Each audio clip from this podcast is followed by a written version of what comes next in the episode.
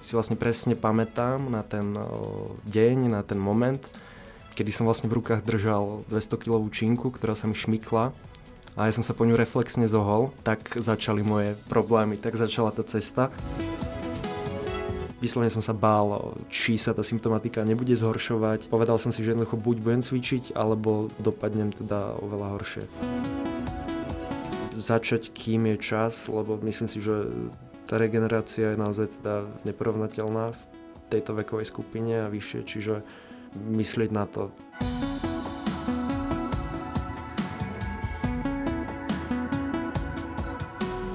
Dobré zdravie je silné zdravie a silné zdravie je Simo. V dnešnej epizóde podcastu Simo sa pozrieme na život bez bolesti chrbta z opačného uhla pohľadu očami pacienta.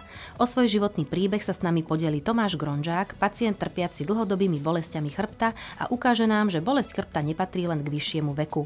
Ako sa s ňou stretol mladý človek, ako to ovplyvnilo jeho každodenné fungovanie a čo všetko robí pre život bez bolesti chrbta, to sa dozvieme z dnešného inšpirujúceho rozhovoru. Moje meno je Tatiana Poliaková a prajem vám príjemné počúvanie. Vysielanie podcastu podporila spoločnosť Vorvak Pharma Slovensko a stránka bezbolesti chrbta SK. Mediálnym partnerom podcastu je online magazín plný Elánu, kde sa dočítate o zdraví a o mnoho viac. Dobrý deň Tomáš, vitajte. Dobrý deň, ďakujem za pozvanie. Tomáš, ďakujem veľmi pekne, že ste si našli čas a prišli do štúdia. Väčšinou sa tu zhovárame s lekármi alebo odborníkmi na pohybový aparát, ale dnes ste našim hostom vy pacient. Veľmi si to vážime. Nie je vždy jednoduché podeliť sa so svojimi osobnými skúsenostiami verejne. Tak poďme si na úvod povedať niečo o vás. Kto je Tomáš Gronžák, čomu sa venujete a v úvodzovkách vďaka čomu ste dnes našim hostom? Mám 24 rokov, momentálne študujem 5. ročník všeobecného lekárstva na druhej lekárskej fakulte Univerzity Karlovy v Prahe. A v podstate špecificky som asi tým, že ma už dlho trápia bolesti chrbta, ktoré začali v pomerne teda mladom veku, začali asi v 17 čiže už to bude nejakých pomaly 8 rokov. Čo vás trápia. Čo, čo mhm. ma trápia. To sa dá považovať za chronickú bolesť určite, každý mm. bude súhlasiť to rozhodnutie študovať medicínu bolo ovplyvnené nejako aj tými vašimi zdravotnými problémami, alebo to s tým vôbec nesúvisí? Určite áno, určite áno. áno. Aj vlastne už ako od malička som navštevoval rôznych neurologov, ortopédov a už som vedel, že teda budem smerovať týmto smerom. Takže ste tam doma vďaka áno, tomu. Áno. No tak aspoň niečo pozitívne hneď na úvod. Ste teda mladý človek, ako ste spomenuli, vaše problémy začali veľmi skoro, okolo 17-18 rokov. Mm. Ako ste sa vtedy starali o svoje telo? Navštevovali ste nejaké krúžky, športovali ste? O, v podstate od malička, od malička, absolútne od malička, od škôlky som e, začal chodiť na karate, vtedy to bolo skôr také bezprizorné naháňanie po telocvični s rozopnutým pásom a padnutým kimonom, ale v podstate toho som sa držal až do nejakých 13 Um, s tým, že ja som tam vlastne vždy bol akoby najmladší a vždy som tam chodil s o 2-3 roky staršími chlapcami, devčatami, ktorí už akoby v tom období začali posilovať, začali sa viacej venovať akoby tej fyzickej príprave a mňa to vtedy veľmi chytilo, čiže v tých 13 to bolo také obdobie, kedy to doma so mnou mali veľmi ťažké a ja som vlastne začal akoby až tak excesívne o, posilovať a venovať sa silovému tréningu. Mm-hmm. Čiže vlastne toho som sa držal o, vlastne celé detstvo, celú pubertu až do tých povedzme 17, kedy si vlastne presne pamätám na ten o, deň, na ten moment, kedy som vlastne v rukách držal 200 kilovú činku, ktorá sa mi šmykla a ja som sa po ňu reflexne zohol a vlastne tak začali moje o, problémy, tak začala tá cesta. Išiel som domov samozrejme s plačom v predklone 45 stupňov s tým, že si hovorím, že tak to bude určite nejaký natiahnutý sval, že sa z toho vyspím, no lenže ráno to bolo samozrejme ešte horšie, takže som išiel na pohotovosť kde mi vlastne spravili CT vyšetrenie a povedali mi, že mám teda spondylolistézu, čo vlastne akoby posun toho stavca voči druhému smerom dopredu a s tým, že mám herniované disky vo viacerých segmentoch toho chrbta. A to ste si zavinili vlastne tým cvičením, s tými ťažkými váhami, o, alebo správne tomu tam rozumiem? Je, otázka je, či, či ten proces trval mm-hmm. akoby dlhšie? dlhšie, alebo či to bol ten akutný jeden moment. ja som to akoby celý život prisudzoval tomu momentu, kedy vlastne som počul naozaj nepríjemný zvuk a vlastne prvýkrát som zažil takú bolesť chrbta v tom momente. Čiže mm to bola ako moja úvaha, ale ako odborníci si mysleli vtedy a asi už aj dneska by som povedal niečo iné. Uh-huh. Uvedomovali ste si nejako v tom veku, že zdravie nie je samozrejmosť, že si možno môžete takýmto konaním treba aj ublížiť nejako? O, v tom veku, v tých 17 určite nie. Pre mhm. mňa to bolo naozaj, ako som spomínal, natiahnutý sval. Dúfal som, že o dva dní budem môcť znovu do posilovne. O, čiže keď som počul, že mám vyskočenú platničku, tak to bolo pre mňa niečo, čo som ako zaraďoval do o dekád vyššieho veku, že to bolo pre mňa niečo nepredstaviteľné, no a tak moja primárna obava bola vtedy, ako to, kedy sa môžem vrátiť naspäť k silovému tréningu, čiže mm-hmm. Ako som spomínal, že rodičia to so mnou mali ťažké, tak vlastne a ja som to mal ťažké z toho pohľadu, že nemal som dovolené chodiť do posilovne. Oni samozrejme sa báli o moje zdravie, mama sa bála o nejakú zástavu rastu, o nejaké ublíženie si na zdraví, čiže O, naozaj som bol veľmi kreatívny v tom, ako som posiloval v tom veku od 13 do povedzme 16. O, keď už som doma začal zdvíhať nábytok a začal si vyrábať vlastné závažia, tak o, vlastne mi dovolili kúpiť si prvé činky a potom odobrili aj prvú návštevu, oficiálnu prvú návštevu posilovne. Z tohto pohľadu to bolo veľmi, veľmi zaujímavé u nás doma. No, taktiež si pamätám ten deň, kedy som máme volal. Naši neboli doma, keď sa mi stal ten prvý úraz, tá prvá návšteva pohotovosti vlastne s no, chrbticou. Naši neboli doma a ja som volal mame s tým, že som teda na pohotovosti a že mám no, problém s platničkami. a hovorím, že som upratoval doma, že som zdvíhal nejaké ťažké krabice. To bolo to obdobie, keď tá posilovňa ešte nebola teda až tak odobrená. A ona sa začala teda smiať a povedala, že, že určite som bol cvičiť, tak ma odhalila asi hmm. za 10 sekúnd. Ako sa to potom s vami vyvíjalo ďalej? Čo sa dialo? O, v podstate po odoznení tej akútnej fáze, o, ktorá bola sprevádzaná naozaj intenzívnou rehabilitáciou, suplementáciou, sa to, ten stav sa ako si stabilizoval na istú dobu. Ja vlastne do dnes, do dnešného dňa vnímam taký kolisavý charakter a pamätám si, že ja som mal 18, o, vtedy vlastne už začínala nejaká príprava na maturitu, na vysokú školu a pamätám si, že po nástupe na vysokú školu som vlastne v priebehu roka a pol dvakrát musel opätovne navštíviť pohotovosť s tým, že vlastne ten stav sa znovu akutne zhoršil. Pamätám si, že mali sme zápočet z anatómie a ja som vlastne pár minút pred ním odchádzal z vedľajšieho vchodu z neurológie, kde som bol na, na infúziách.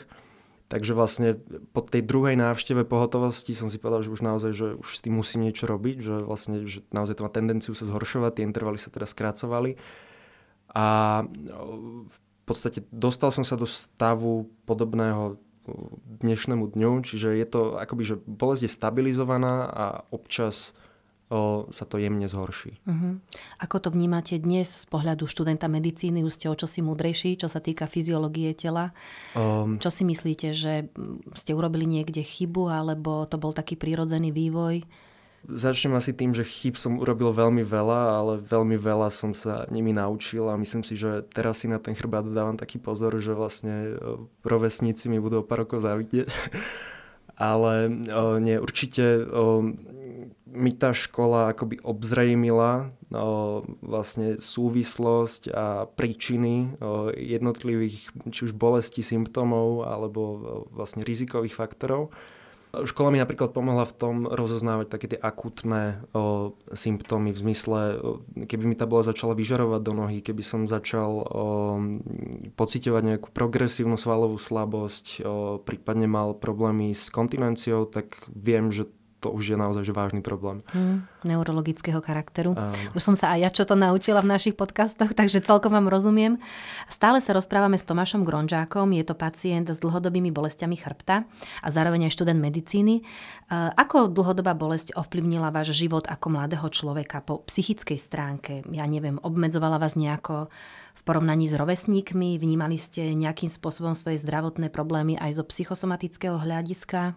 Alebo to viete robiť až dnes? Tá psychická stránka v tom primárnom štádiu bola naozaj tá, že pocitoval som obrovskú frustráciu tým, že sa vlastne narušil ten môj nejaký bežný denný stereotyp. Ja vlastne som stával kvôli tomu, aby som mohli spovede cvičiť, čiže to bolo pre mňa naozaj že veľké utrpenie. Ten pohyb pre mňa bol naozaj aj takým akoby veľmi účinným anxiolitikom, čiže keď sa toto narušilo, tak akoby o, teraz spätne vidím také tmavšie obdobie, kde vlastne aj tá psychika, aj tie bolesti chrbta akoby že veľmi úzko súviseli. Mm, vlastne ste stratili ako keby taký zmysel svojho života na chvíľočku. O, v určitom slova mm-hmm. zmysle.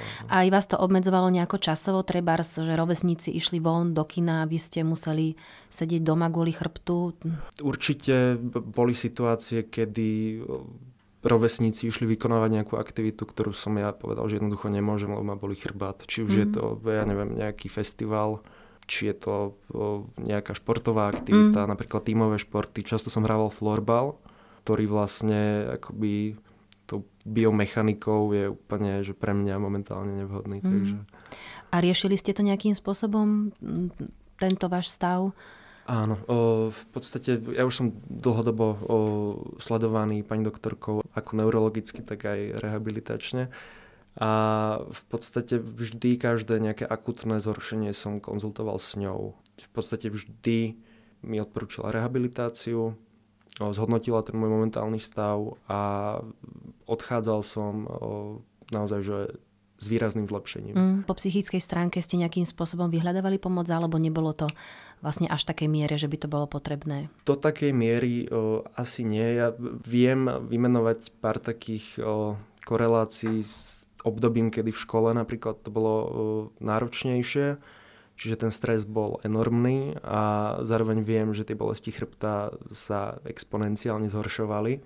To vychádzalo jedno z druhého. Myslím, že škola ma nutila sedieť naozaj za počítačom, mm. prípadne o študovni o naozaj dlhé hodiny a vtedy vlastne často aj tá rehabilitácia a tie také tie moje kompenzačné cvičenia išli do úzadia kvôli škole. Čiže tá otázka bola, či som vyhľadal uh, psychickú... Mm, či ste ju potrebovali. Uh, v tejto súvislosti nie. Takže ste sa vedeli s tým vysporiadať aj sám vo svojom mladom veku, to je super.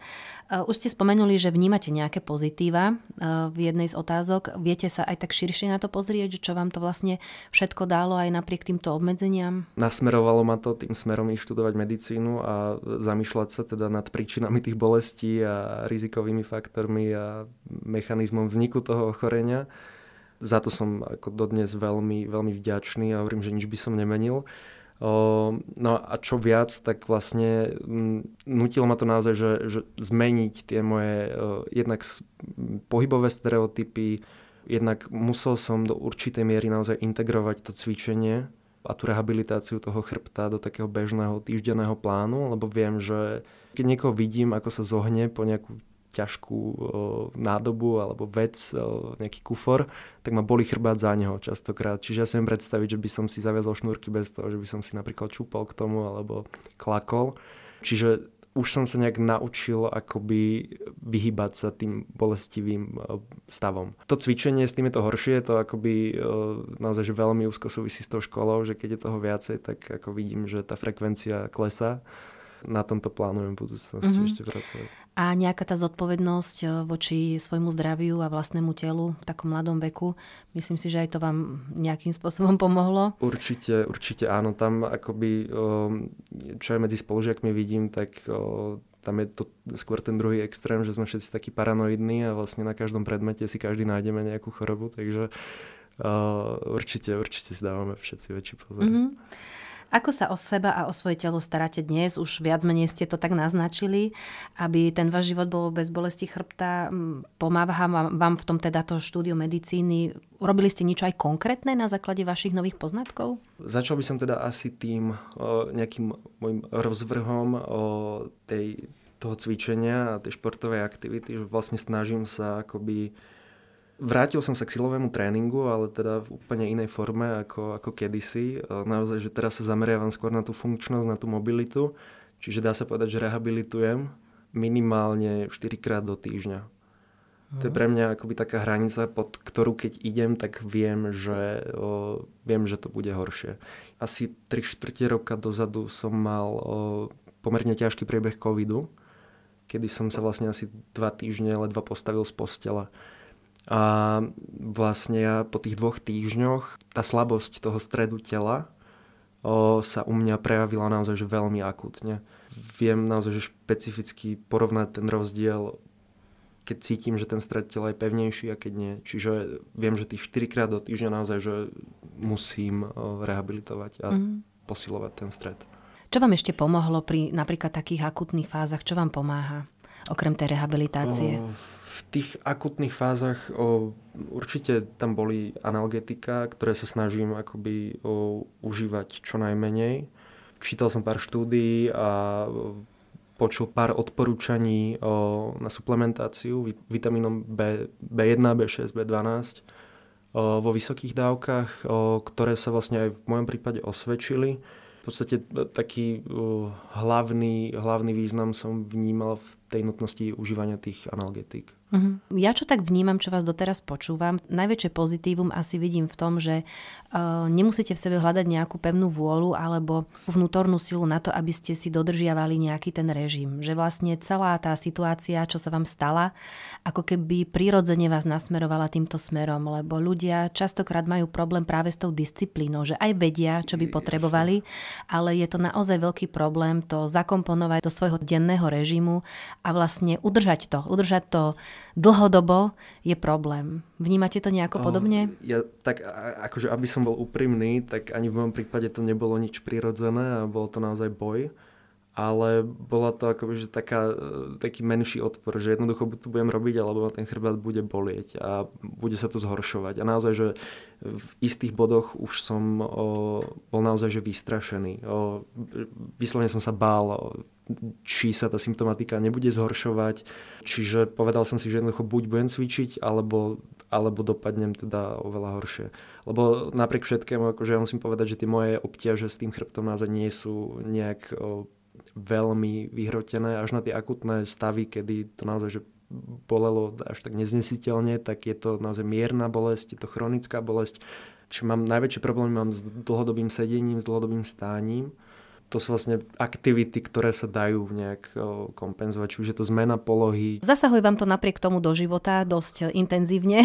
Mm, určite áno. Takže mm, je to fajn. Aké máte plány do budúcna? Keď už sme boli pri tej integrácii toho, toho cvičenia, tak tam stále tam určite sú nejaké rezervy a viem, že keď je nejaké ťažšie obdobie v škole, tak prvé, čo ide preč, je tá rehabilitácia, takže stále to tam nie je skalopevné, tak ako napríklad tie, tie pohybové stereotypy, ktoré si už naozaj že ani neuvedomujem a viem, že ich robím správne.